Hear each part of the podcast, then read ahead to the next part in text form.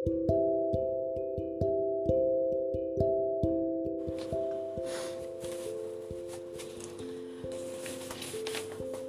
নিশীথে জগতের মায়ের পূজা। ঘোর অমাবস্যা নিশি, এই পূজার প্রকৃষ্ট ক্ষণ। হিন্দুদের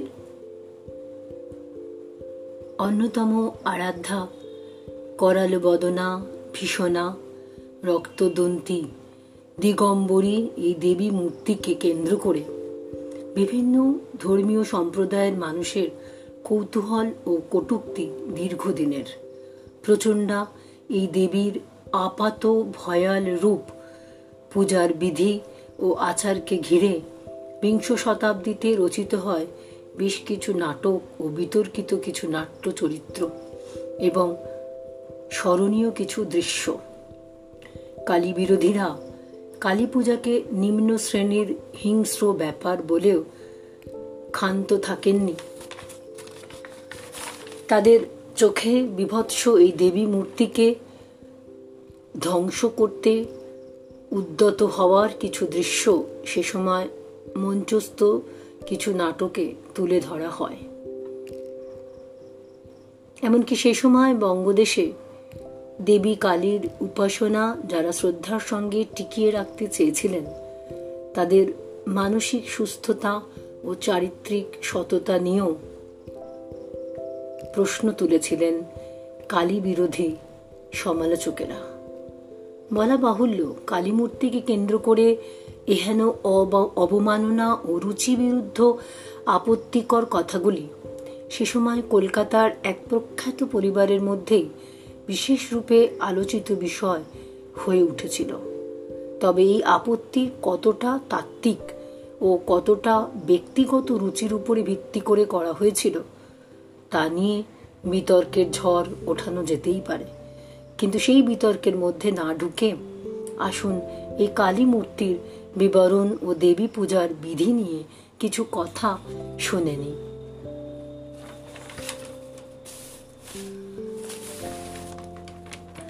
প্রথমে জেনে নেওয়া আবশ্যক যে হিন্দু ধর্মে যে কোনো দেবদেবী প্রতীকরূপে গণ্য করা হয়। আসলে হিন্দু শাস্ত্রে উপনিষদ থেকে শ্রীমদ ভগবদ গীতা বেদান্ত দর্শনে এক ব্রহ্মকেই সত্য বলা হয়েছে। তবে ব্রহ্মকে মানলে তার শক্তিকেও মানতে হয়। শ্রীম রচিত শ্রী শ্রীরামকৃষ্ণ কথামৃতে শ্রীরামকৃষ্ণ অত্যন্ত প্রাঞ্জল ভাষায় এই কথাই শুনিয়ে গেছেন আপামর বঙ্গবাসীর উদ্দেশ্যে।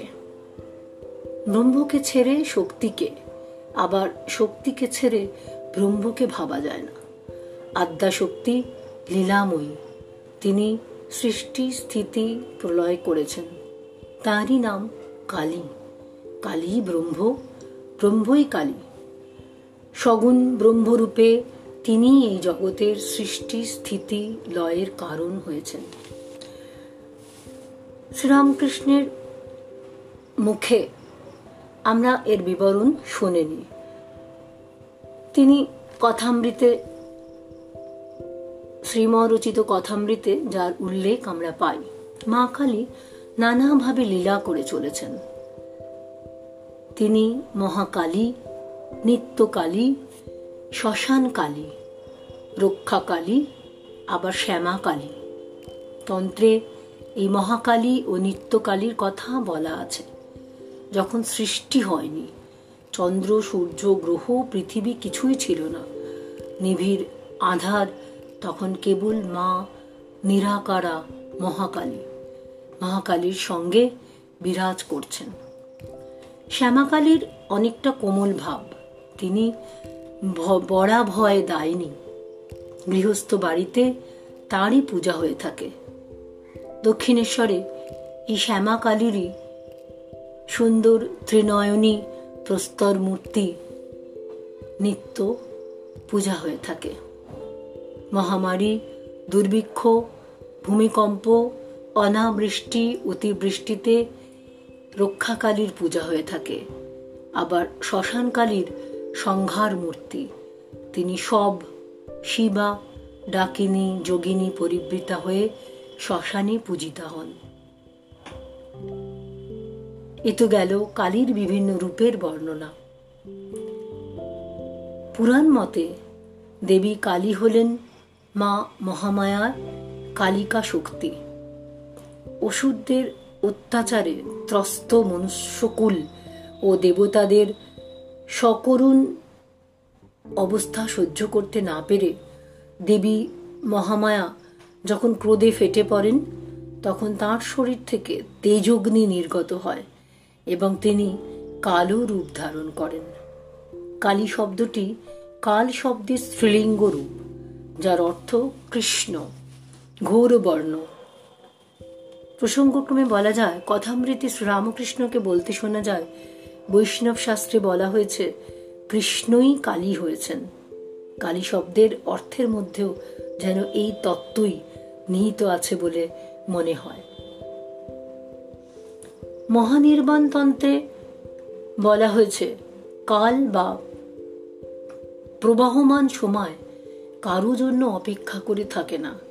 সেই মহাকালকে যিনি নিজের চরণ তলে রাখেন তিনি কালী।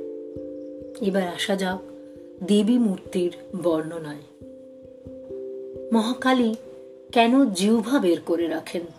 এই প্রশ্নের নানা রকম ব্যাখ্যা পাওয়া যায়, তবে এর দার্শনিক ব্যাখ্যাটি হলো এইরূপ। দেবী তার রক্তবর্ণ জিহ্বাকে সাদা দাঁত দিয়ে কামড়ে রেখেছেন।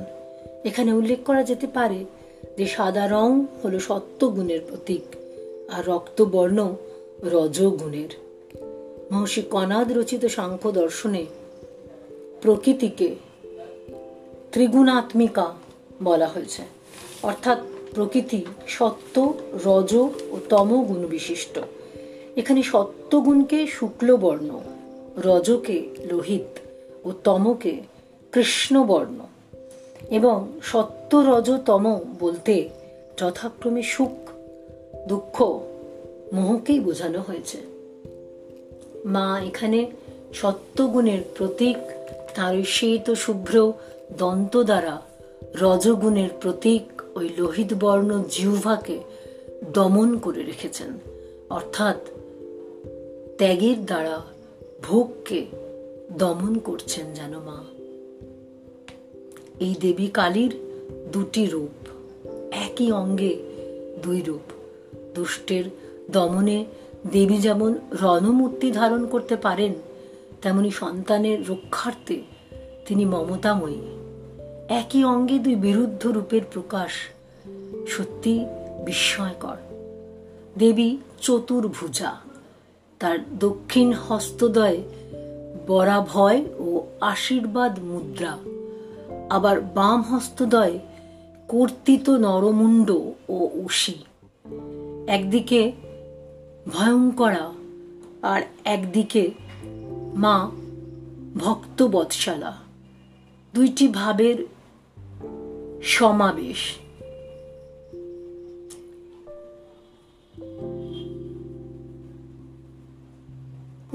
ভক্তের কাছে, তার দিনহীন জীবের কাছে মা যেন দয়াময়ী, স্নেহময়ী।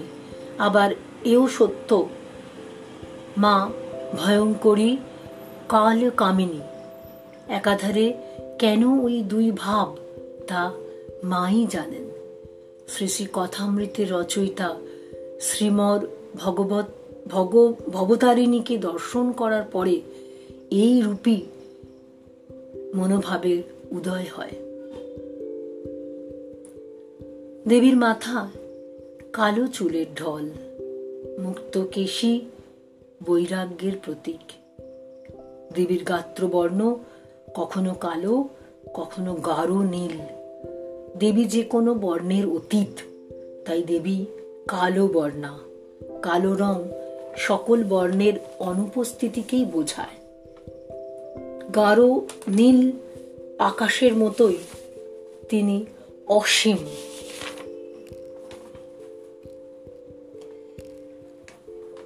তার নীল বর্ণ সেই অসীমতারই প্রতীক। দেবীর কণ্ঠে পঞ্চাশটি নরমুণ্ডের মালা সুশোভিত। পঞ্চাশটি নরমুণ্ডের মালায় সুশোভিত দেবীর কণ্ঠ। এর তাত্ত্বিক বর্ণনা স্বরূপ বলা হয়ে থাকে, এই পঞ্চাশটি মুন্ড যেন পঞ্চাশটি বর্ণের প্রতীক। এগারোটি স্বরবর্ণ ও উনচল্লিশটি ব্যঞ্জন বর্ণ, যা বীজ মন্ত্রের প্রতীক। এই বীজ মন্ত্রই সৃষ্টির উৎস। দেবী নিজে শব্দ ব্রহ্ম স্বরূপিণী। আবার এই মুন্ডমালার আরও একটি ব্যাখ্যা ভাবা যেতে পারে, যে মুন্ডমালা তার শৌর্যের প্রতীক, অশুভ শক্তি নাশিনী মায়ের কণ্ঠ, তাই মুন্ডমালায় সুশোভিতা। দেবীর কোমরে কর্তিত হাতের মেখলা পরিহিতা। এই দেবী কোমরে কর্তিত হাতের মেখলা পরিহিতা। এই হাত কর্মের প্রতীক। মানুষের সমস্ত কর্মের ফলদাত্রী হলেন এই দেবী। জীবনচক্রের শেষে সমস্ত আত্মা স্বয়ং দেবীর অঙ্গীভূত হয়। পরে মাতৃজঠর থেকে পুনরায় কর্মফল অনুসারে তাদের জন্ম হয়। দেবীর পদতলে শিব সাইতা থাকেন। কারণ দেবী গতি অর্থাৎ কর্মের প্রতীক, আর শিব স্থিতি। নিষ্ক্রিয়। শিব হলেন ব্রহ্ম চৈতন্য স্বরূপ আর দেবী ব্রহ্ম শক্তি। তাদের সম্মিলন ব্যতীত সৃষ্টি অসম্ভব। দেবী মূর্তি দিগম্বরী রূপে পূজিত হন। তিনি বিশ্বব্যাপী শক্তির প্রতীক। তিনি বিরাট, তিনি অসীম। এই অসীম শক্তিকে আবৃত করে, আচ্ছাদিত করে রাখে এমন সাধ্য কোনো বস্ত্রের নেই। তাই দেবী দিগম্বরী রূপা। এবার আসা যাক বলিদানের প্রথায়। শক্তি পূজায় বলিদানের প্রচলন বহুদিনের। মুন্ডমালা তন্ত্রে বলা হয়েছে, কেবলং বলিদানেন তুষ্ঠা, ভবতী চণ্ডিকা। দেবী চণ্ডিকা কেবল বলিদানেই তুষ্ট। প্রত্যেক পূজারই একটি নির্দিষ্ট বিধি থাকে।